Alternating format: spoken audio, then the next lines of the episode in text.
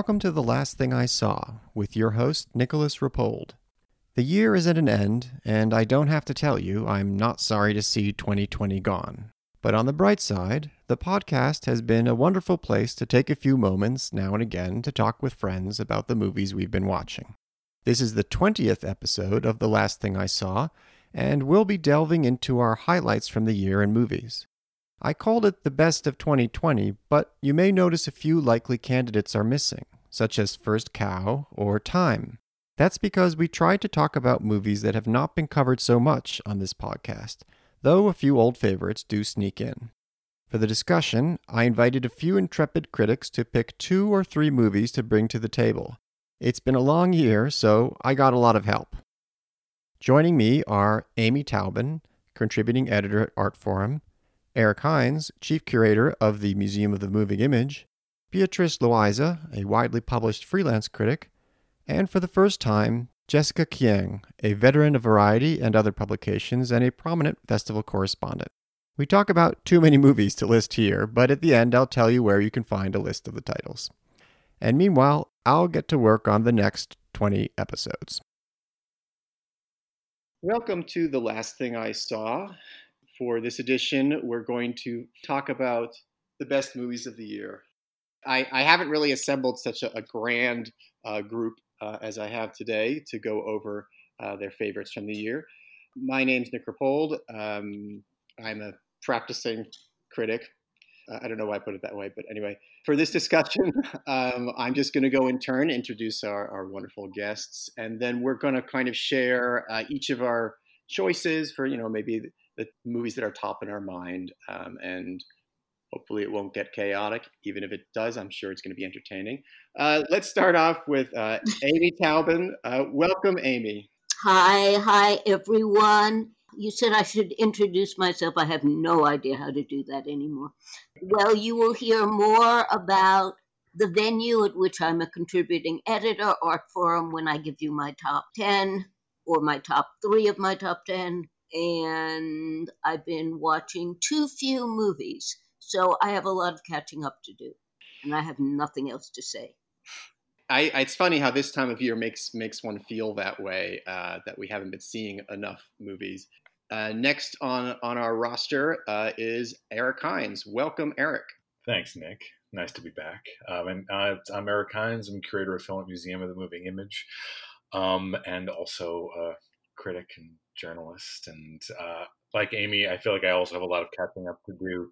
We're all employed in film. We're all watching movies all the time, and yet it still seems that we're always behind. But I think this year, especially um, because release patterns have been off and uh, theatrical has been, you know, sort of decimated. I think it's a, it's a little bit harder than ever to figure out exactly what we've seen, what's this year, what's next year, what year is it? It's it's a little bit confusing, but at the same time, I think it's really important for us to be doing this because a lot of films have not be, been seen and should be.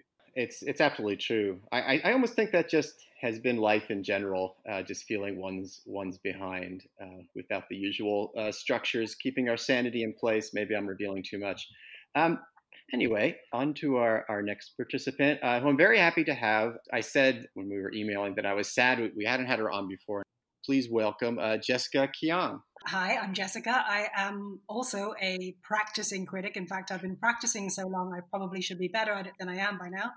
Um, I write for Variety mostly, um, also for the playlist, for Sight and Sound, for New York Times, basically, kind of anybody who will pay me. Um, so yes, I'm freelance, and um, I, yes, to echo what everybody else is saying, strange year, crazy year, and uh, partially feeling like I haven't seen enough, and then also more, more, more to the point, I think, is feeling like I've been watching the wrong things. I think the the absence of theatrical has just meant that there's not that funneling effect that we normally get. So that's where I am at the moment. Yeah, we don't have the usual flow or uh, the usual hierarchies that we kind of settle into of, of what to pay attention to. But I, that's part of what I've loved about all of, all of the lists. I don't think we'd get the same variety of, of lists really uh, if it was an ordinary year. And last but not least is Beatrice Loayza. Uh, please welcome. I don't know who I'm saying please welcome to, but let's welcome Beatrice. Hello. Um, yes, I am glad to be back yet again. And I am a writer and critic freelance, usually at the AV Club or the Guardian, a bunch of other places, like Jessica said, whoever will pay me. Since we're stuck at home, I haven't felt compelled to watch new movies since we're just streaming them. So I've just, you know, over the past year, I've just been watching a ton of old movies, you know. So uh, my eyes were open to how many things I missed these past few weeks going through all the new movies that came out. that yeah that's that's another thing everything is kind of on on the same level in, in a good way maybe not in good ways when because you know i'm kind of pretty desperately needing to see a movie in a movie theater uh, so having everything through the straw of streaming is, is a little bit uh, tough. Um, Amy, that's it, that's an observation that I think we've uh, we've talked about before. Uh, just the sense that uh, you know the whole expanse of, of, of, movies is, is before you. So you're comparing one thing to another. I would love to start with one of your top movies, actually. Yeah, so my list, because I write for an art magazine. And so we think about cinema in the largest possible sense. And if you've been looking at Artforum, uh, the print issue, you will see that I think that Artforum is as close to the culture section of the Village Voice when it was great as any magazine I'm seeing. And I'm just thrilled to be there because I was thrilled to be part of the Village Voice when it was great. In that the mix of culture and politics, and particularly around gender and race, uh, is really, really, really crucial. And anyway, they let me make a top 10 that isn't just the best feature films you saw, blah, blah, blah. So the first thing on my Artforum list, it won't be on any other list that I do, and I will do other lists. The slug is the handy, affordable to everyone moving image camera. Because I thought that by far the most extraordinary things I saw were made by people simply picking up their iPhones and speaking truth to power. And we thought about that while we were trying to shape this. And there were also two, at least two amazing films that use that kind of footage that's captured usually on phones. Well, one is The Monopoly of Violence, the French documentary by David Dufresne, who made this film over 18 months of the Yellow Vest protests in France. And probably that film was the reason that Macron recently tried to force through this no one is allowed to film the police or no one is allowed to film at demonstrations, which the French rightly objected to. And I'm sure that film was part of it. So that's part of this. So is Garrett Bradley's time, was part of this number one because time isn't about half of it is made by its primary subject, Fox Rich, who kept this 20 year video diary while her husband was in prison so that people would see what her children and what she looked like and were doing over those 20 years. But I was actually thinking about you know, when I started thinking about this, about stuff that comes to us raw, like the extraordinary courage of Darnella Frazier, who was the young woman who shot George Floyd being murdered by the police video. So this is yeah, this is a year of sort of boundaries being being broken. I mean, on and off screen, and and yeah, it makes natural sense that that would change what our, our conceptions of the most important uh, so-called you know moving images. I mean, it's interesting for one thing that we're talking about a documentary impulse there as well. Uh, we're, we're not proclaiming something you know a masterpiece because it's some coup of, of fictional storytelling, but looking at things uh, along the parameters of nonfiction. Uh, and and one other movie you you actually Gunda is is is definitely uh, been an important film for you this year. Is that that's is that right? Oh yeah. If I were only doing films, it would be number two. If people don't know what Gunda is, and most people don't, Gunda is a documentary, and it's the titular protagonist is probably a getting on in years sow, a female pig who has borne many litters on a farm that is Um, you know, it's not a factory farm, it's a free range farm. And the director, amazing Russian director, Viktor Kossakovsky, had a setup of small, remotely controlled video cameras. And the film begins with nine minutes of Gunda, and she's lying in the doorway of her house. I don't know what you call a pig's house, a hatch, something. She's lying there, and you can't quite tell if she's sleeping or what she's doing. And eventually, you begin to see these little piglets emerge. And she bears 11 piglets. And the film then is her raising them and tending to them with extraordinary the kind of attention and care she lavishes on them. And the cameras see all this. There are other animals on this farm, and there are some poultry, but mostly it's Gunda and her piglets who are growing. And eventually, these cameras watch while something happens that must happen to Gunda every year. And I won't say what that is, but Gunda, after this terrible thing has happened, looks into the lens of the camera as if she somehow knows that they have been paying this kind of attention to her, these things, and they should be able to do something to help her. And of course, they can't. And so it is tragic. It is extraordinarily beautiful. And the fact of having these cameras be able to be remote, so there are no people there, just as, you know, you don't see any of the farm hands or the owners or anyone. It's just her alone, the cameras, and these things happen. And the last thing happens, as it must, extremely stealthily, so she's not warned by the presence of people. Anyway, it is just an extraordinary film. It's very, very beautiful as well. It's black and white. Yeah, I the camera is just so attentive in in, in such a patient way. Sometimes when people talk about a patient camera, it's kind of a euphemism for a movie that's uh, a little on the deliberate uh, side.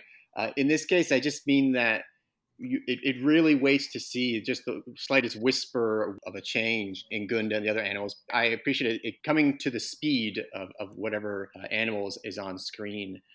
Gunda, I only saw very recently. I'm actually currently involved in trying to put together a best documentaries of the year feature. And so i'm rapidly catching up. That's my that's my big catch up in the next week or so is is to pick up on all the nonfiction films that i've missed during the year.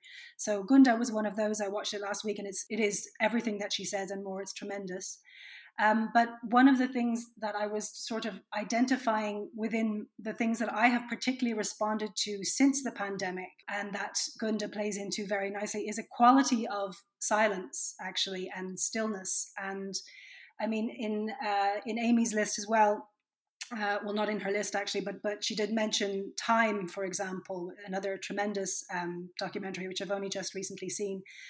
And for me, it's it's an incredibly powerful piece of work. But there's also the, the most possibly the most powerful or most resonant image or, or scene from it is is the moment where Fox Rich is on the telephone, and she um, is waiting to hear news of whether or not her husband, um, who has, uh, if people don't know the, the movie, uh, go and watch it for one thing, and um, her husband, who has been uh, incarcerated um, and will be incarcerated for 20 years incredibly unjustly, but she's waiting to hear whether or not um, he's going to uh, be qualified for, for release. And it's this moment where she has to hang on, like wait on hold, basically, while uh, an impersonal and bureaucratic voice at the other end of the line goes about doing whatever it is that they're doing but it's the quality of her silence, the, the sort of the absolutely heartbreaking politeness with which this force of nature woman, there's no other way to describe her, she's an incredible, she's possibly the most stunning 2020 movie character, if you can say such thing of a, of a real person. Um, but but she's being forced into this inactivity and forced into silence, and there's something about that silence um, or that sort of almost bearing witness to somebody else's silence that is something that i found i've really responded to this year even in, in fiction films um, because my favorite films of the year one of them is uh, technically a silent film. I mean it's not it's not silent um, but there's no sync dialogue. And the another of them it's a fiction film but its most one of its most uh, startling scenes is complete is played completely silently and completely wordlessly as, as well so i'm kind of wondering if this is partly because of you know as, as a result of the introspection and the the isolation that we've all felt during the pandemic whether um, for for some reason since the pandemic, I am responding stronger to things that have this quality or have even just scenes where they pick up on silence and uh, wordlessness. I'm really so curious about what this film is oh. that you're mentioning. Oh, well there's, well, there's two of them. So my list was uh, an incredible mess and uh, rather too long as well, because I always have this problem that I'm, uh, I'm, i think I'm, I'm very lucky amongst all of you to have been able to actually go to two physical festivals this year. So I went to Venice and to San Sebastian, which were the two bigger festivals that, that actually took place in physical form this year. So I saw um, a lot of films that are, you know, uh, only now kind of making their way onto the festival circuit in the US. But this was obviously already after I had we had already been through months of lockdown here in Berlin, where I live. So responding to those was slightly different. The two that I was just referring to there there. Well, one of them um, is probably quite a high profile one. It's a Georgian film called Beginning, which actually won in San Sebastian.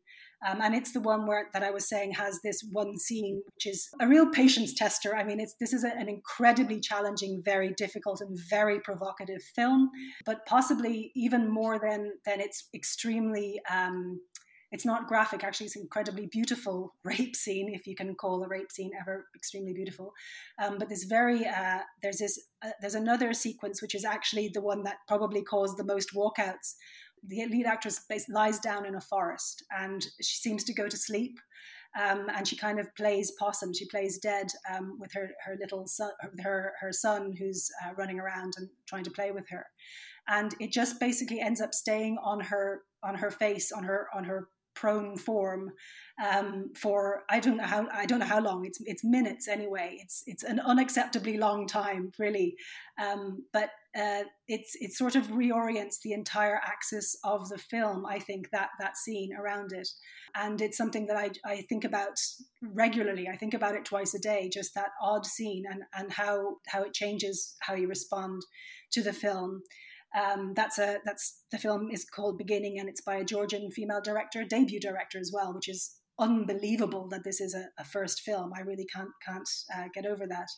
A Georgian director called Dea Kulumbegashvili, and um, the lead actress's performance as well really needs to be called out. Her name is Ia Sukhitashvili, I think, and um, she's absolutely tremendous in it. It's this very hard hitting, difficult story, um, beautifully crafted, beautifully put together of a the wife of a Jehovah's Witness pre- preacher, and uh, in the wake of a of an attack on their on the Jehovah's Witness uh, meeting house, um, and her life variously unraveling. But she remains this incredibly mysterious and often very silent character. So she she's extremely enigmatic, and I think there's something about our experience during this whole thing um, that uh, makes me far more uh, responsive to things that might previously, in fact, have tested my patience.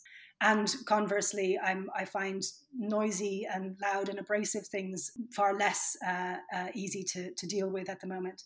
And sorry, the other one. So my my actual favorite favorite film of the year is a, a film called My Mexican Bretzel, and this is the one that has no sync dialogue. Um, it's by a, a, Mexican director called uh, Nuria Giménez Lorang.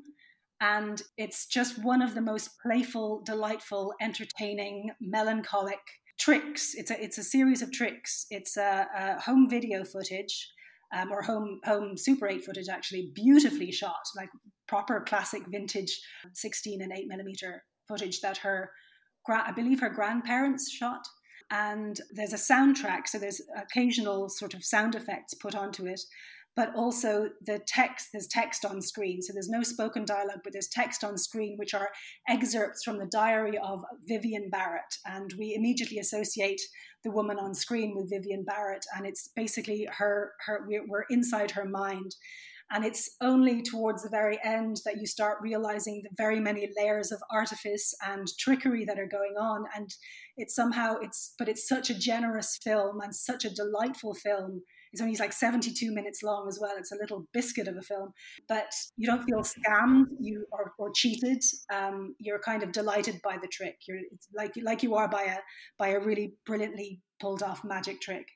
Um, and it's also the only film I think I can remember in, in recent memory anyway where the end credits actually completely change how you view what you've just watched and send you down several um, Google rabbit holes at the end. So it's a really wonderful thing. I don't even think it has um, distribution yet anywhere, but I was uh, recently on a jury at the International Film Festival of Mannheim Heidelberg. Uh, and we gave it the the top prize. So I really, I really, really hope some. And and I, I, it's one of those ones as well. I'm so delighted to have discovered because I'm very used to my favorite films of the year being, I mean, stuff like Beginning, which is incredible and brilliant, but you know, not exactly a date movie that you can recommend to members of your family. Um, whereas my Mexican Pretzel, if if some enterprising distributor picks it up and, and and runs it right, I really think it could actually it could do the numbers because it's just such a pleasurable experience as well as everything else.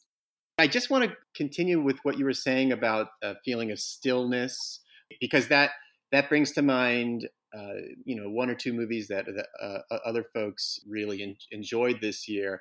I mean, one movie that comes to mind in that regard is Bloody Nose, Empty Pockets, because not necessarily that it's like a serene movie, but it's definitely a uh, a hangout movie or a movie that's in a spot in a space. You're staying somewhere, and I, you know, I don't know. This this might be taking a slightly different direction, but that's also something that I just feel lacking. You know, it's the only place I'm staying these days is at, is at home. Uh, I'm not spending time. Uh, I'm not dwelling or coexisting as, as, as would be just normal or regular in, in other places. You know, in town. You know, whether it's with friends or just being in a in a bookstore or something, or I, I don't know, disassociating in a supermarket. You know, everyone's favorite pastime.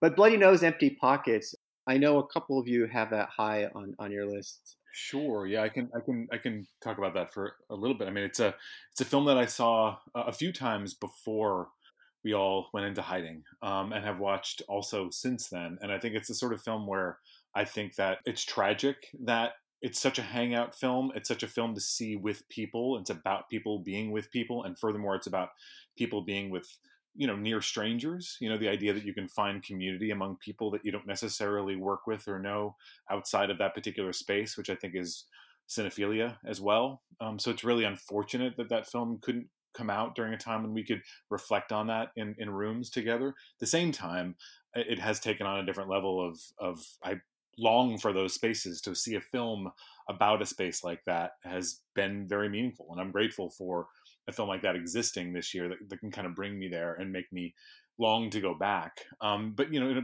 Bloody Nose is it's it's it's a part of a. There are a number of films, and among them, Time, which has been talked about already, um, which I think is an absolute extraordinary uh, work uh, of cinema that are kind of predicated on a level of complicity and collaboration between a documentary filmmaker and or filmmakers and those on the other side of the camera, which I think is the further we get in this particular moment in history, the more essential that seems to me to have that um, be a part of a process. And I think that Bloody Nose, you know, a lot has been written about its status as nonfiction or fiction. And I mean, on one hand, I couldn't care less because I just respond to the film and what it is. But on the other hand, I think that it speaks to the kind of history of of documentary film, which is always you know dealing with questions of authenticity and artificiality and what at what point um, in the process do you introduce the artificial? Is it something that gets introduced on day one or is it something that happens in the editing suite? But either way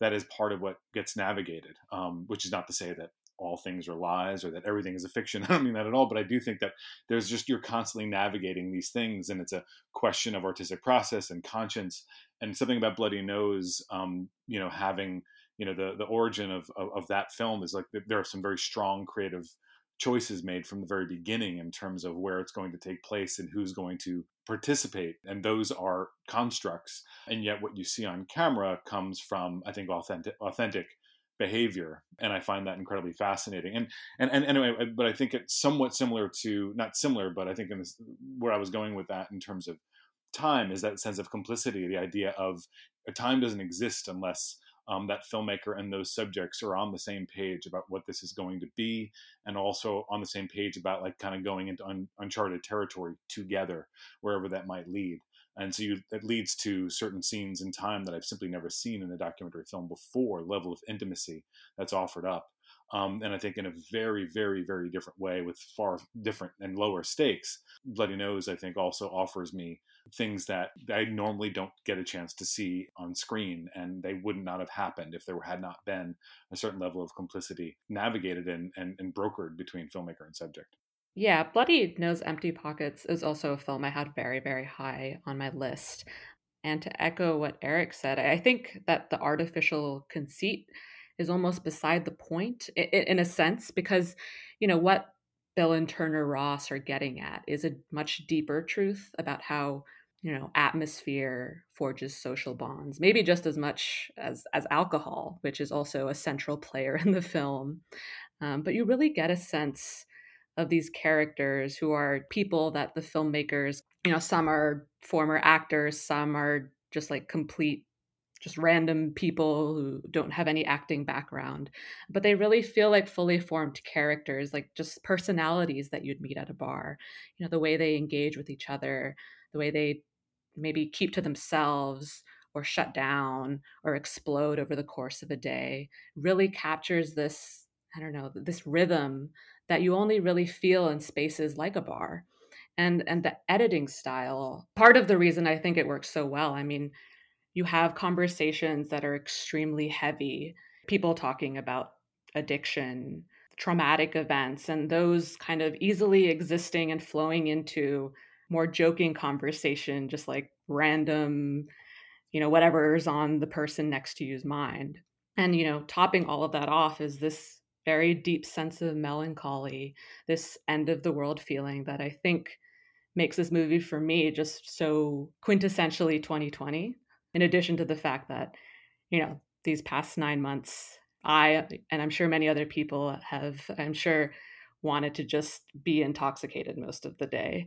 So i don't know. It was it's a really amazing film and i really hope more people see it because often these nonfiction films that like nobody hears of there's this impression that there's like a difficulty to them or an inaccessibility. But you know this i feel is just like so real and enjoyable and should resonate with like all different types of people. I just want to note that as soon as the word intoxicated was mentioned, Jessica Kiang's hand went up on the stage. I, I, honestly did. I, I was going to interject with what what makes you assume that I'm not intoxicated right now, Beatrice. well, um, you prove my point. um, but uh, no, I did also just want to want to pick up on, on a couple of things that were said there because um, Bloody Nose Empty Pockets is a film I only didn't put on my list because I actually just not so long ago recorded an entire podcast about it. So um, I'm I'm a big fan of it as well. Um, and uh, as as uh, Eric may have already hinted, I'm also I'm just generally a big fan of bars. Um, so uh, this was, you know, very pertinent to my interest, shall we say. But I think there's also something um, interesting about this this discussion of of its classification, whether or not it deserves to be called a documentary. Um, and oh, to use the, the absolutely horribly overused cliche of blurring the boundaries between fact and fiction, right? So, and it was the sort of standard bearer for that debate this year. But I, I'm, I'm wondering, and I, this is like an open question I don't have an answer for, but I'm wondering if, along with all of the other boundaries and categories and sort of hard and fast lines that we tend to draw that have become blurred um, because you know between movies and TV, between the big screen experience, between the small ex- screen experience, I, I, wonder and I hope that that that sort of really um, prescriptive notion of what a documentary is, or that, that, there's some sort of has to be some sort of fidelity to an objective, um, you know, removed truth can sort of flourish. And I think that people can explore the gray area a little bit more because I, I, I kind of agree with, Eric. I think that the gray area, the places where, where the filmmaker is in collaboration with their subjects, not necessarily, you know, doing the, the classical remove thing, are actually uh, have, have given us some of the most uh, important and compelling documentary nonfiction work of the year, anyway. And also, just to, to, to bring it back around to my hobby horse, which is my Mexican Bretzel, because I'm just going to keep on turning every single conversation back to my Mexican Bretzel until all of you guys watch it there is uh, an odd sort of thing going on around it as well, where people don't know where to put it. So there, it is actually classified in a few places, like I think in IMDb and stuff, as a documentary. Um, which I don't want to give too much away, but which once you see it, you realize that it's. I mean, it it really isn't a documentary. It may be using found footage, but it's not a documentary in in that sense, in the sense of that people I think are, are expecting it to be. And yet, to actually say that it's not a documentary is almost a spoiler, almost um, sort of clues you into uh, one of the very many, many layers of, of, of trickery that it's going to, to pull on you. Um, and we even had this problem when we were giving out the prizes in Mannheim Heidelberg, because the, the, top prize, I mean, we wanted to give it the top prize anyway, but the top prize goes to the director, and the second prize, which are, they're the two cash prizes that they give away, the second prize is for script writing. It goes, goes to the writer. And there was no way that we could have given it the second prize because even to do that would almost spoil the joy of discovery that people are going to have with this film. So, so there's there's a, a really interesting sort of larger question that that I think all of this is is opening up, and it, because those categories are starting to be exploded just because people's experience is no longer so so neatly categorized. I had a very interesting conversation with Garrett Bradley, the uh, filmmaker of Time, at Sundance, and she said this was an interesting question for her because the New York Times was a producer on this movie. And so, and they had been a producer on her very first short film. And so she went to them uh, with this project time and they came in. And then she said they had to have this conversation on was there a difference between journalism, the New York Times, and what she was doing, which was making a documentary nonfiction film. And that produced a really interesting discussion for her. And last week, I had an email from a woman who's been working, you know, a documentary scholar, Pat Aufderheide, who is doing a project for the Ford Foundation, where the Ford Foundation is interested in seeing really what filmmakers and critics think about parameters on documentary in relation to truth.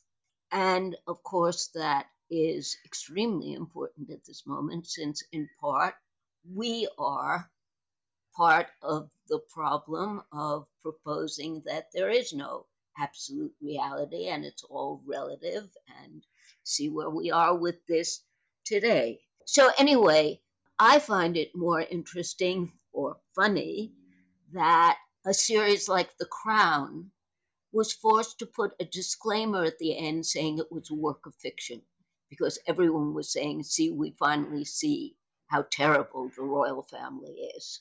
And so they have this disclaimer on The Crown.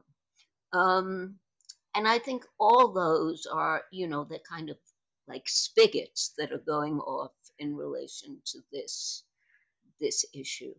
I have not seen Bloody Noses, Empty Pockets. I will. I'm not so fond of movies that have a lot of guys hanging out in bars, and nothing in the illustrations I'd seen for this film suggested to me that there were a bunch of women in, in those bars. So I just lost it. You know, it didn't make it to the top of my list.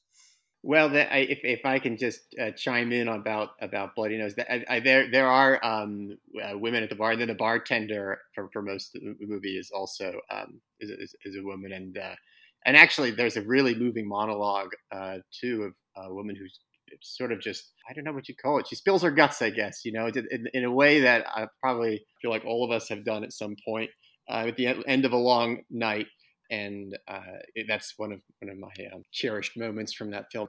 And, and actually, I, I just wanted to also mention thinking about documentary and shaping it. A lot of people already observed this, but I just want to drop in as another example of something maybe more akin to uh, a film journal uh, or film journaling, uh, basically short films that are being shown on TV now.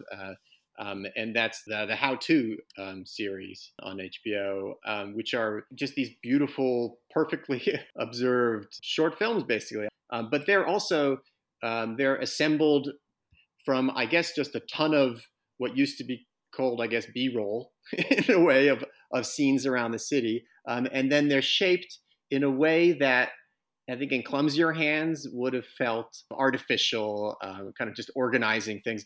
But there's this fascinating dialectic with it where uh, it feels stream of consciousness. So I don't know. I just want to drop a mention of how to if, if we're talking about documentary a, a, little bit. I also happened to watch all of Nathan Fielder uh, again this summer, and I guess he produces uh, How to. And speaking of Bloody Nose, Empty Pockets, there's a Nathan Fielder episode where he has a whole boondoggle about a bar that he turns into a theater so it can remain open and let people smoke. If I remember that, that's how it goes. That almost feels like uh, like a, a, precursor to to the concept of Bloody Nose, Empty Pockets. But that, yeah, that was the kind of uh, train of thought that this discussion set off in my my mind. Also, a shout out to a movie uh, that Amy might be discussing, To the Ends of the Earth, uh, Kiyoshi Kurosawa movie, which is about a reality TV host, basically, travel TV host. So I don't know. I just thought I'd throw all those things into the mix. Okay, I'll jump in on To the Ends of the Earth, which I'm writing about for Metrograph. And it starts streaming from Metrograph and is a film that should be seen on the big screen. I mean, I was lucky enough to have seen it on the big screen. It's Kiyoshi Kurosawa and it's so interesting at this moment because I think of the majority of Kiyoshi Kurosawa's films as absolutely right for this moment, where there is this low level of dread and panic throughout the entire film that sometimes pays off in something terrible and sometimes is just a constant low level of dread and panic.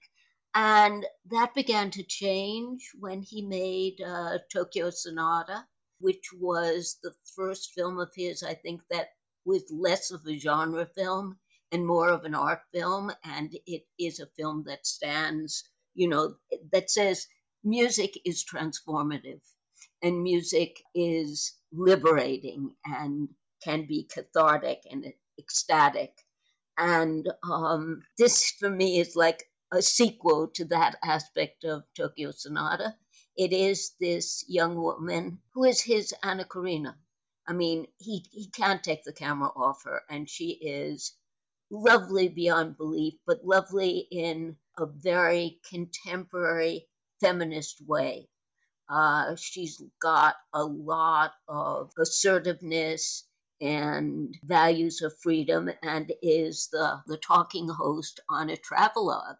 And she goes to this totally strange place where they look at her like she is this strange creature, this small, very beautiful Japanese young woman who walks around in a jean jacket and shorts in Uzbekistan. And they're making this travelogue for this travel series.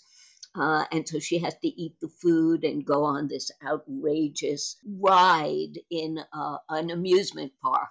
And she's with an all male crew, and there are men staring at her all the time, but there are some women as well. But you have the sense of her total isolation. And then she finds herself as a musician, as a singer. And it almost happens you know, miraculously. There's also a kind of miraculous white goat. Uh, and I don't want to give it away. And then something potentially terrible happens. But I very seldom see movies that say, that was what it was like to travel alone when I was 25 years old, I was 30 years old in places. And I still have dreams about that uh, of finding the, myself in someone's backyard and not knowing how to get out of it. It is a really magical film. It's very beautiful and it's totally atypical uh, in relation to things like Creepy and other recent films of Kurosawa. I, I, think it's a terrific film as well. I think I saw it in 2019 at the Busan Film Festival. Um, and one of the things I think is so lovely about it is that it's essentially a, it's a culture clash movie in many ways. It's a fish out of water movie, but it's about a Japanese woman in Uzbekistan. So it's a kind of an inter-Asia culture clash that we wouldn't normally see. I think oftentimes when we see or we th- when we think of that type of film, we assume it's you know a Westerner going to going to Asia or whatever it is. But this illumination of those two cultures is really uh, sort of beautifully balanced and, and kind of mutually reinforcing. So yeah, it's terrific. Uh, I mean, I'm watching it now because I have to write about it on the small screen, but it really suffers for that. It's one of those movies. You should watch it nevertheless, but, uh, but it does suffer because it has beautiful, beautiful images of vast fields and the space and this absolutely perfect, very delicate young woman in the middle of this vast space and her taking possession of it is is what's amazing about the film. I was very much thinking about Thelma and Louise and how Ridley Scott insisted that those women had to be tall and big so that they could cope with that landscape of the Southwest, and that he's done exactly the opposite visually here for some reason, this has me thinking that uh, in, in, some ways we're, we're talking about films that are, are helping us process experience. While you were talking about that film, I started thinking about uh, Martin Eden because that's a movie that's it's about a, a sailor who becomes a writer. It's based on the Jack London story. But when I watch it, I felt very conscious of the character being a person who's kind of reconciling different kinds of experience. Um, Eric, I don't mean to put you on the spot, but I, do know that Martin Eden was was another favorite of yours. Absolutely, yeah. No, I mean it, it is a film like some of the other uh, narrative films on my list that I saw in 2019. Uh, like a number of us who have seen films and, and major festivals, uh, you know, they tend to not come out till a year later, and then a lot of these things were delayed even further because of the disarray of theatrical. But no, Martin Eden is just um, an incredible work of narrative um, in terms of how it handles time, the sort of growth of a human being, growth of a human being as a thinking person. Um, as a literate person, social pressures and aspects of that, I'm, I'm very fond of the source novel and went into it with pretty high uh, standard of what I thought an acceptable adaptation would be, and was pretty blown away by its handling of it. Uh, but you know, transposing it to a different time and place, but actually, I think really serving the source material quite well. Um, reminded me a bit of Leos Carax's Pola X in terms of adaptation of an ambitious and, and in some ways very difficult to adapt source text and taking it somewhere else and making it kind of a, a exist in, in, in the realm of cinema, independent almost of its source text. So uh, very high on Martin Eden. Also, a movie that uh, weaves in both actual silent documentary footage, sort of newsreely, um, and also maybe simulated or tinted. I, am not sure I ever uh, got to the bottom of that exactly, but scenes from like you know 1920s um, Italy, while at the same time the whole movie takes place in kind of an indeterminate swath of time um, in I don't know early early modern 20th century. I, am not sure that I ever got to the bottom of exactly where all that footage was sourced or if it was all sourced, but so many wonderful things have been brought up here that it's impossible to cover in this uh, space. But riffing a little bit on what Amy was saying about the crown, there's there's something about elements of truth and history and documentary that narrative films can have a sort of parasitic relationship with that they can benefit they can sort of hoof off of uh, some some notions of of established truth for their own fictional ends whereas documentaries or at least responsible ones tend to wear their imperfections on their sleeves which makes me you know conversely trust them even more at this point, I might want to jump to a film, maybe just entirely on another part of the cinema spectrum. It's also a movie that uh, I won't say fell out of conversation so much as was thrown out by some segments of viewers. And so I never really felt like I got a chance to learn or hear en- enough about it. Um, Beatrice, take it away. Yeah, so the film uh, that Nick is referring to is Cuties. If you've only heard one thing about it, probably has to do with uh, Netflix's marketing snafu um, and the fact that they gave you know this tiny French film promotional artwork that was in large part misrepresentative and seemed to glorify in the hyper sexualization of young girls that the film actually has a much more complex view on. Stepping back, I personally really love French coming of age films. I think that the French are way ahead of the curve relative to the US in terms of imagining teenage or prepubescent girlhood from different angles and incorporating issues of race and class. So this was already kind of of interest for me. But I was really moved by the director Maimouna Doucouré's really measured and intelligent consideration of, of really thorny and provocative issues, um, while also just being like the movie's like a really pleasurable experience that's just you know emotionally kind of brings you in really easily also it's like this weird cross between dance moms and verhoeven's showgirls which is something i've kept in my mind ever since i've watched it. But yeah i mean it's just like the story of a 12 year old black and muslim girl who lives in the parisian banlieue. Uh, she's sort of a loner sort of tomboyish in part because of you know her muslim background. And she falls in with a group of girls who are sort of amateur dancers and they draw inspiration from racy YouTube videos and hip hop videos and what have you. And you know, it's it's it's not just like this strange hobby. We see that they're part of this competitive circuit of up and coming dancers. And so we follow the protagonist Amy. She like learns to dance, she changes her clothes so she can fit into this group and eventually becomes a sort of leader figure and eventually her social media antics she like takes them a bit too far and she's kicked out of the group. So you know on the one hand I, I found it to you know just be like a moving coming of age thanks to you know these really incredible youth performances. You know but for me what, what makes this movie so powerful is that it's not just a flat critique of how modern culture encourages little girls to grow up faster than they need to be than they need to um you know, to me, it, also really wonderfully captures this like bizarre ritualistic way that young girls whose parents probably aren't talking to them about boys and sex are learning about and and realizing themselves as sexual beings. Um, you know, what it feels like to get to a point in your adolescence when you're looking at your body in the mirror or in the camera and, you know, performing in such a way that you're led to believe or actually feel is empowering. And so, like, the way the director shows these girls practicing their dance moves and and performing them ultimately there's there's sort of a joyousness to it you know? There's a sense of community and female bonding that's really real and tangible.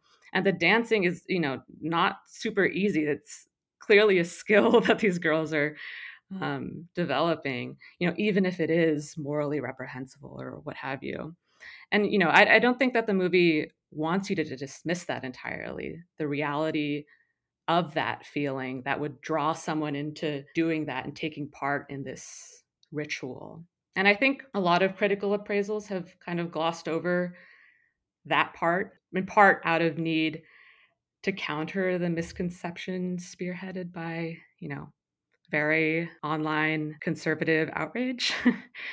but yeah, I mean, I, I, thought it was really wonderful. I was very moved by it. And um, I kind of, in my, in my, mind, I kind of place it somewhere in between like Andrea Arnold's Fish Tank and The Fits in terms of the uh, canon of coming of age dance movies about young women somewhat around the poverty line. so, yeah, that's my spiel. So, yeah, that's Cuties. There are, of course, like a like a ton of, of other movies that you know I think are probably all on uh, close close to our, our hearts. I mean, that I think we've talked about a bit before. That's the only reason why maybe we haven't talked more at length about them. First Cow, I, I'd be surprised if anyone wants to turn First Cow into a sacred cow that, that they want to slaughter. But uh, that's, you know, definitely close close to my heart from earlier in the year. Beanpole. Now I'm suddenly blanking. I know someone really liked Bean Beanpole here. I really like Beanpole. I think Beanpole is an absolutely great movie. And luckily enough, I saw it on the screen and I haven't looked at it again. But it also seems a movie for right now because if you think we are suffering, you have no idea until you see this movie what suffering is. because uh, this is the aftermath of the Second World War in Leningrad. Uh, and it's pure starvation. And it's these two women. And one of them accidentally does something terrible to the other. Uh, and she doesn't mean it. And part of the film is about the continuation of that friendship.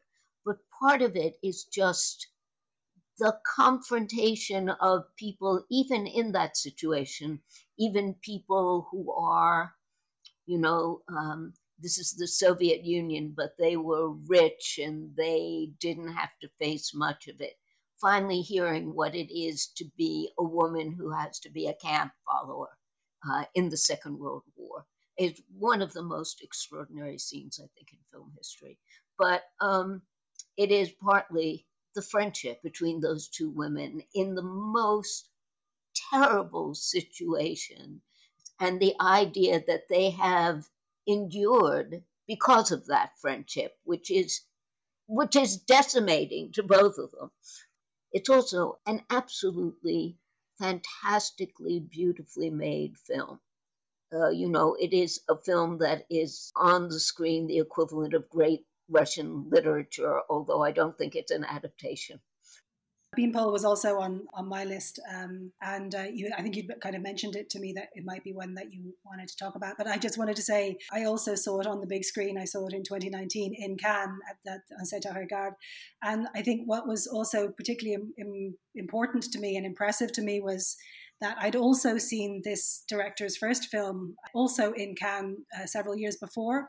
It's a film called Closeness.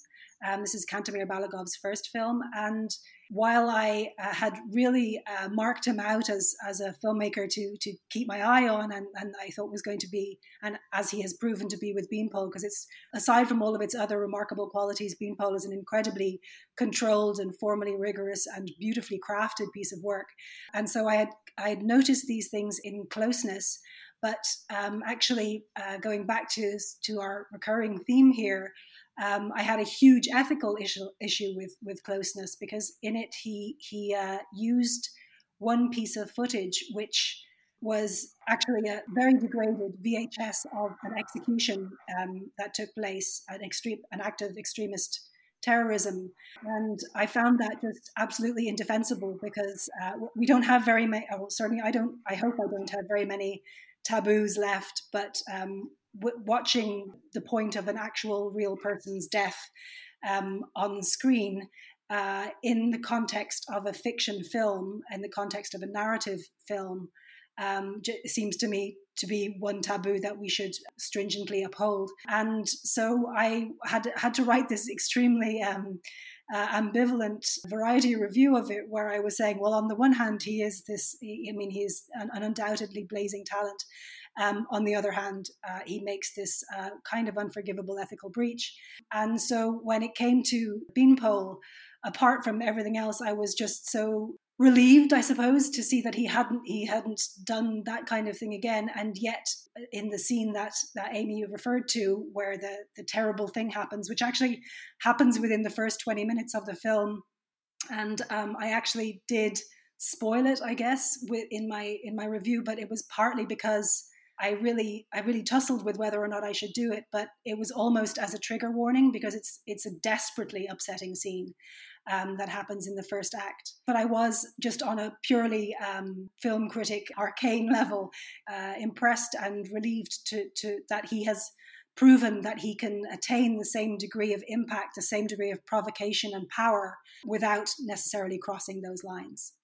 Um, I think we also have to say that he was 26 when he made Beanpole, and God knows how young he was when he made the film before it. Uh, so he is extraordinary. But you know, these ethical questions, I was going to jump in earlier, Jessica, because you are a critic that I read and I profoundly respect. And yet, I have such ethical I- issues with beginning. I mean, I loathe beginning. Mm-hmm. Um, it is a film that, in its first extended scene, I thought, how brilliant. This is extraordinary. It's a scene where an entire part of the village that belongs to this church file into this church one by one, and you see a whole community, and there's not a word spoken. And it is just amazing. And after that, I thought it became an exploitation film. I didn't believe a bit of it. I thought the scene of the rape was ludicrous. I didn't believe her character. And there was such violation of everything that women have thought through in relation to filming things like rape and creating uh, a kind of edge of pornography, which I thought continued through the rest of the film. I mean, I just found it loathsome. I'm sorry. I mean, you are you're absolutely not alone, uh, Amy. And um, can I also say back at you? I have I've been reading you for a long time, so um, thank you very much for the implied compliment of reading me at all. Uh, I'm very flattered. Um, but yes, you're definitely not alone in that response. And actually, I think that even my own response to it is one of those uh, extremely extreme responses that that teachers totally on the brink of revulsion at all moments. And I think that's partly why I think it's brilliant because very little affects me. I mean, I, am sure we're all in the same boat. We all watch a lot of movies, and very little um, uh, really punches through um, or, you know, affects me or makes me think about things in a new way and possibly an extremely uncomfortable and distasteful way. Um, and I, I, am fully aware that that beginning um, exactly does that for, for many people and, and crosses a line for many people. I will say I think that the rape scene, to be honest, that was it was the rape scene at which I think I really decided that this was uh, a film that was going to figure largely in my imagination for for a long time to come just because i have never seen a rape scene like it so so what you're saying is entirely correct that that there is uh, a kind of a lexicon that women especially and she is a female filmmaker that women especially have have a, a filmic lexicon that we have developed to be able to to confront rape um, and sexual abuse.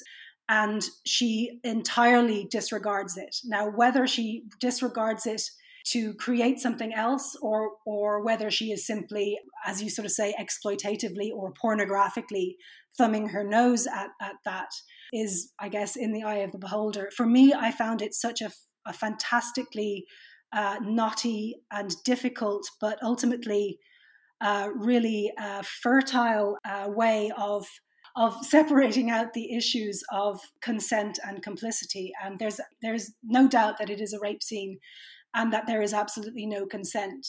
But there is an element of, of her own complicity, and whether or not that is as a result of, of all of the other things, all of the other currents that are roiling through the rest of the film about her religious situation, the fact that she's married to this preacher, the fact that she's she used to be an actress, there's all these things, and she has had to be then in this very strictured Jehovah's Witness community, which we are given the impression she doesn't fully she doesn't fully really uh, believe in, but she's sort of married into it and is trying to play the role of of the the dutiful pastor's wife. So yes, whether or not that sort of incredibly um, unnerving uh, suggestion of complicity or self punishment or whatever it is that goes on in that scene.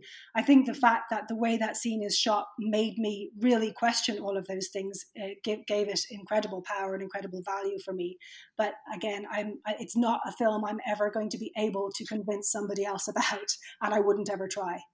At the risk of taking this back and forth into where other people are going to get bored if they're not interested in this area, I would just ask if, very quickly, if living in Berlin, you know the films of Fred Kelemen, because those are the films that I thought of when I saw this film. That there was so much of Fred Kelemen who walked that line in his films, and sometimes I thought he went over the edge.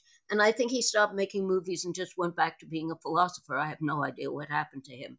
But he made three remarkable features. But the issue of complicity and consent comes up in Nick. You forgot all about what was second on my list because better than any feature film I saw is the TV series I May Destroy You by Michaela Coel, and which I just think is an absolutely monumental and great work. Um, but beyond that, beyond the question, those that question, which is kind of what the drama of the series is based around, is just her as a character and an actor. I found her performance the most liberating thing I've ever seen because it's just this giant fuck you to any conventions or laws around gender and the presentation of self. It's like she doesn't think of it or consider it at all.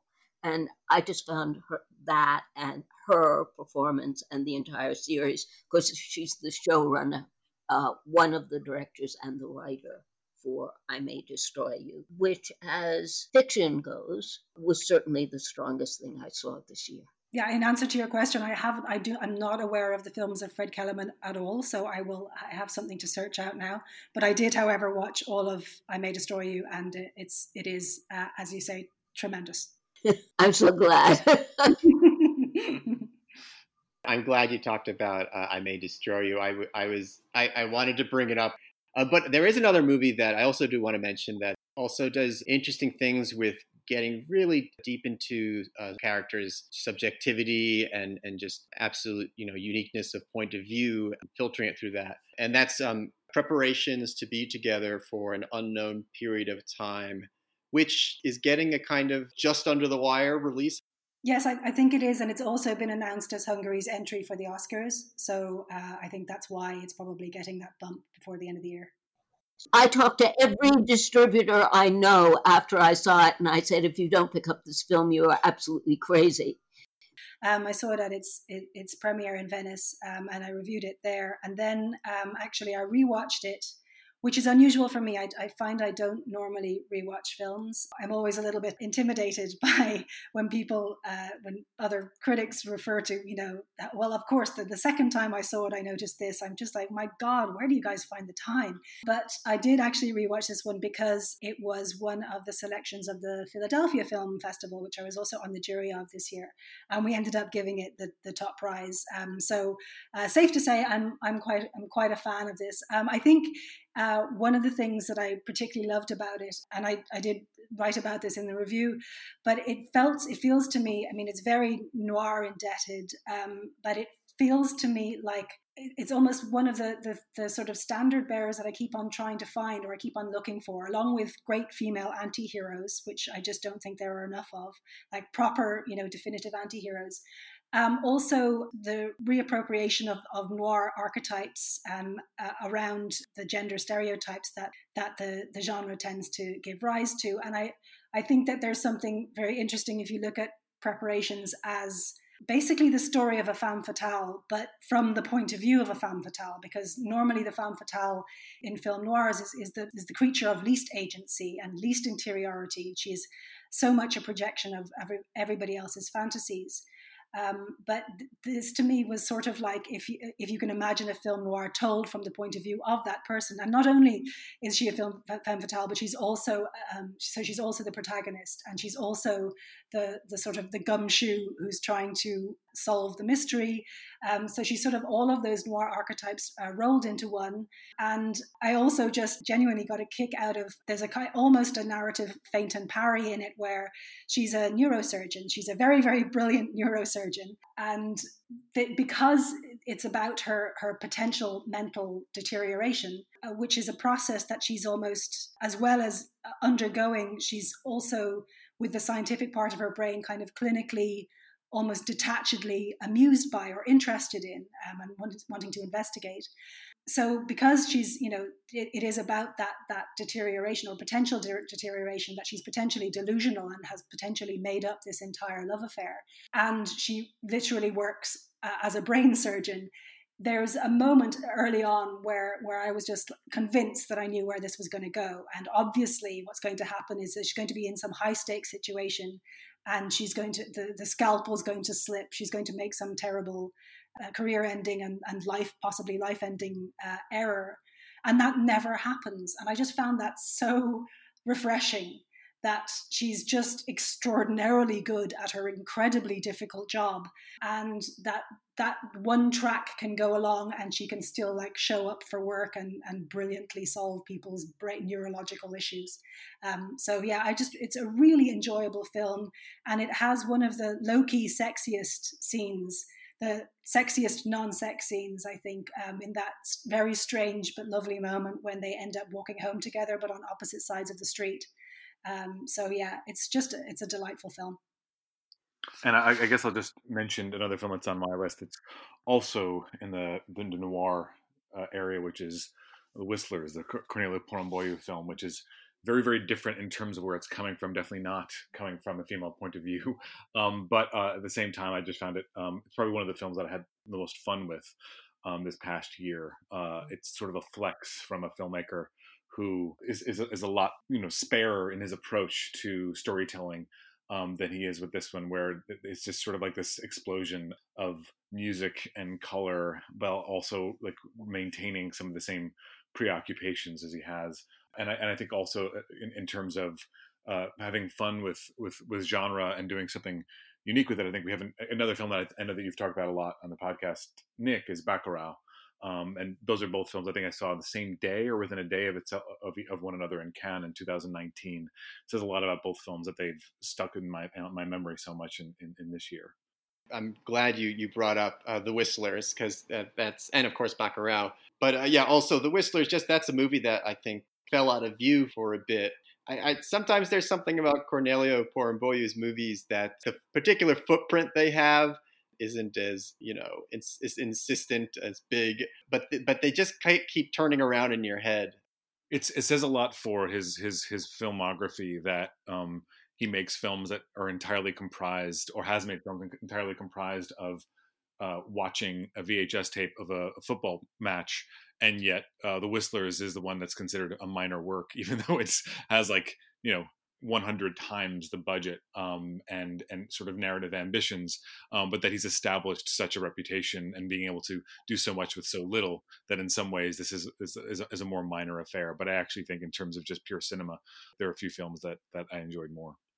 It's funny because I think it feels like you're directly um, or or indirectly or subtly alluding to to what I felt about it because I'm a massive Porumboiu fan. I think of all of the Romanian new wave, he has always been my favorite. I love his skewed sense of humor. I think ever since I think um, I guess the Treasure. Um, uh, which was, I mean, I saw his earlier ones as well and really enjoyed them. But Treasure was the one that that I mm-hmm. where I suddenly clicked into. Oh, this is this is my guy now. And then Infinite Football was genuinely one of my favorite films of last year. Sure. Um, I think it's I think it's an absolute masterpiece and a, a, sneak attack masterpiece and utterly hilarious and one of the most beautiful character studies. Just a tremendous film, and I still think about the really bizarre way it ends when it goes off down that road, and then there's this sort of stork animation thing that happens at the end. Just gorgeous and and surprising and whimsical. And as a result, I was so excited for the Whistlers. In fact, I I put it as my my number one most anticipated film of that Cannes. I I bigged it up on the first Cannes podcast thing that I did, and I was really excited to to be assigned to review it for Variety. And I found it so disappointing compared to all of his previous stuff, and for a lot of the reasons I think that that Eric has has sort of outlined there. It just felt to me so artificial to hit to what I have expected from him, or to to where I think his strengths really lie. Um, and the bigger budget and the, the, going abroad, like leaving Romania, um, just and, and uh, adopting elements of, of noir. Um, I just it, it was it amounted to a sort of a real granola mix for me. It didn't it didn't work at all. So I was so disappointed by that. But I am I'm glad to hear that it has some fans because I, I want him to keep on making movies forever. It's it's one of those things where like and I you know uh, your your your perspective is entirely warranted and and I think that I could easily have it or have had it. But it's one of the things where I don't know, like there's there's there's ways in which those of us who pay close attention to film careers, which are you know those those careers merit our, our close attention or, or the good work uh, merits our attention. There's also just the simple fact of sometimes that can be imprisoning to artists too. And I think that mm. there's something about this film that just felt like a, a, sort of a liberated work where it's less conscious or really not thinking about us. it's just sort of the film that he wanted to make, and I think that energy, whether or not it works or not, is something that I respond to. Definitely, definitely. I think it is. I mean, I think he is definitely having fun with it, and and you can see him in, indulging a bunch of things that he has really never gotten to indulge before. Um, so I thought maybe we could shift into uh, kind of a final final round. Each person just mentions one filmmaker this year where they're just eager to see what they do next. Maybe the movie wasn't even great, uh, or you know, uh, definitely not perfect, but you want to see what they're doing next. That is a that is a fantastic question. Maybe I will throw a name out there that made a film that has not come out theatrically, but I think is one of the great festival films of the year that was under the radar in a lot of ways, which is The Viewing Booth by Ra'anan Alexandrowicz. And I think that Ra'anan, uh, sort of like on a low level, is again mostly mostly beneath the surface. Has spent nearly two decades making, putting together, you know, an ongoing project of not only like looking into you know a, a, region israel and palestine but then also understanding where what function he has as a filmmaker and artist uh, an artist making films in that space and who he has a right to speak for and who he is making films to and there's something about that project as it's coming together and, and culminated in the viewing booth is makes me just uh, you know I, I want to hear everything he has to say and i want to see everything he might make going forward because i truly don't know where the project goes next. Um, it's sort of the last thing that I wrote for for film comment, um, which is you know just basically the, the, entirety of the film is watching a young woman watch footage and have her comment on what she sees and how she sees and and, and winds up being a, a pretty profound demonstration of um, the slipperiness that we all are experiencing in terms of what to believe, what not to believe, um, how to polemicize what could be or should be just strict documentary footage. Um, and it's an amazing film, um, and you know does what it does in about 74 minutes. Um, and I, I, want to sort of follow up with Amy to find out all the distributors I should be talking to to make sure that they've seen the viewing booth if they haven't already. But yeah, that's a film that I think that I, am hoping we're talking about more in 2021, and that's a filmmaker, like I said, who I'm I'm just really really interested in where his own moral inquiry will lead beyond this one yeah, that's a movie that I've, I've, I've also happened to have seen. The Viewing Booth, uh, Ra'anan Alexandrowicz. That's yeah, just a really remarkable work. Does anyone anyone else have a filmmaker that uh, comes to mind for this? Think of it as who who do you want to be in your best of 2012? well, I'm going to twist your question a bit in order to advance uh, my agenda of French coming of age films uh, buried by Netflix. um, but I, I really loved Rebecca Zlotowski's An Easy Girl. Um, this is a filmmaker that I actually wasn't familiar with before. And after seeing this, I quickly um, watched all of her earlier work. Uh, but I, after this, I realized that this is someone I want to be following in, in the coming years. But An Easy Girl is very simply about, you know, a awkward high schooler living in Cannes um, and going into summer with her 22 year old cousin who's come home. Her cousin lives in Paris. Her mother died the year before. And now she's returned. She's extremely sexually candid. She's wearing this like slinky designer clothes, like crazy Chanel bags and stuff. Um, and so, you know, over the period of a few weeks, the protagonist kind of naively follows her around into this, you know, crazy high society whirlwind that you know her cousin's introducing her to um, because she pretty much uh, cozies up to these older wealthy men and kind of teaches her the way of you know sort of transactional relationships. It's a movie that that understands coming of age as an act of spectatorship and watching and observing and it follows our protagonist through those early stages into you know becoming a participant of that and adopting the manner of this model or this example figure that she's watching in the first place and in this case her cousin is actually uh, in real life this reality star um, that Zlotowski casted. Um, it's her name is Zahia Dehar. She's a very prominent French celebrity, kind of like um, like a Kim Kardashian type. But you know, she came to the public view around 2010. She was involved in this sex scandal that involved a few of you know France's leading soccer players. Um, they were accused of paying her for sex when she was underage. Um, and since then, she's kind of blown up and she's like, you know, has a reality TV show, is a model, is just kind of like a public figure. And so I, d- I just thought it was, you know, an excellent use of, you know, a real life person in French media. You know, in addition to that, it's it's just it's just a lovely film. It's has these calm, beautiful images. It's like set at the beach.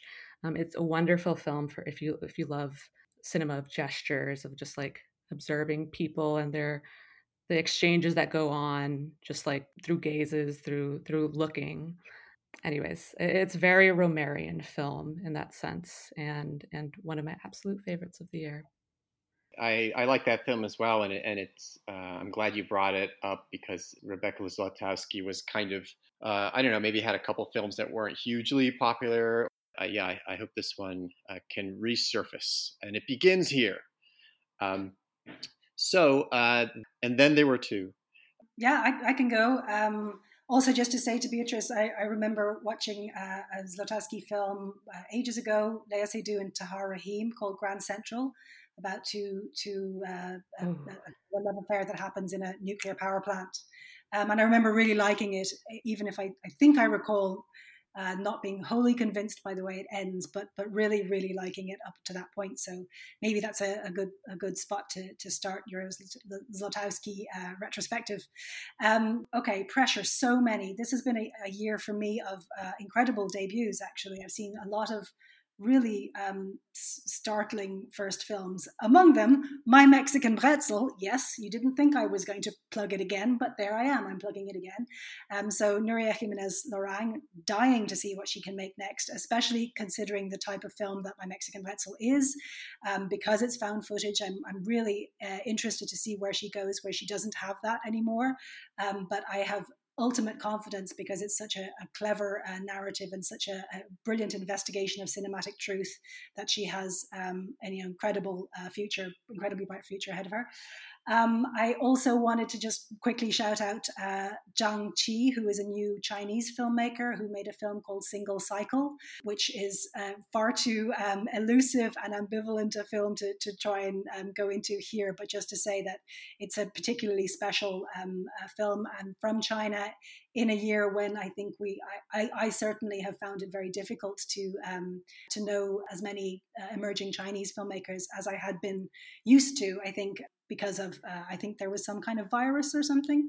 Um, so uh, yes, Zhang Qi, and then also wanted just to talk about uh, quickly about uh, Kazik Radwanski's um, Anne at 13,000 Feet, which I saw again two years ago in, in Toronto. Um, i think it's a I think it was a, a, really terrific film starring an amazing Deragh Campbell performance. Um, and I'm, he also made the films Tower and How Heavy This Hammer. And I'm always, I'm now uh, fully on board with whatever he wants to do next. And I guess uh, finally, I'm going to call out my boy Adilkhan Yerzhanov, who is my favorite Kazakh auteur, who did a film called Yellow Cat this year in um, in Venice, um, which I absolutely adored. A really funny, a really droll sense of humor, and he has just a, an incredibly powerful way of framing a scene. Uh, his film from last year, uh, A Dark, Dark Man, is also definitely worth uh, uh, seeking out. But take the, the title as, as a warning. It's an incredibly dark film, yet again, uh, with this in, in amazing vein of, of humor and drollery that running through it. He also did, um, he had a, a Cannes Un Certain Regard film called The Gentle Indifference of the World, which ironically is my least favorite of his films. But um, I am totally here for whatever Yerzhanov does next. All right. Uh, so, Amy, I guess you'll get the last the last word on the next filmmaker. so, Alexander Nanau, the Romanian documentary filmmaker who made Collective, who I just think is an absolutely great documentary filmmaker, and I would love to see what he's going to do next. And since it takes him at least, I mean, he has such an interesting method of going in and shooting a situation that is interesting and then taking that footage and doing the research on what's behind that afterwards. So it takes him two years to put together a film, Uh, but I would certainly want to see what the follow up to Collective is, which is on my 10 best list. Um, and also, I want to see what Lili Horvát does, who made preparations to be together for an unknown period of time. Um, I think that's a film you can interpret in many ways, and I love Jessica's interpretation, but I would never think of her as a femme fatale. She's such a klutz.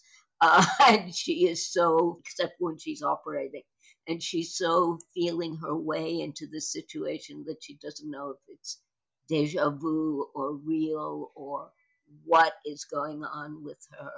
But I think Lili Horvát is just an amazing filmmaker, and I really like it that she shoots in film in 35 millimeter.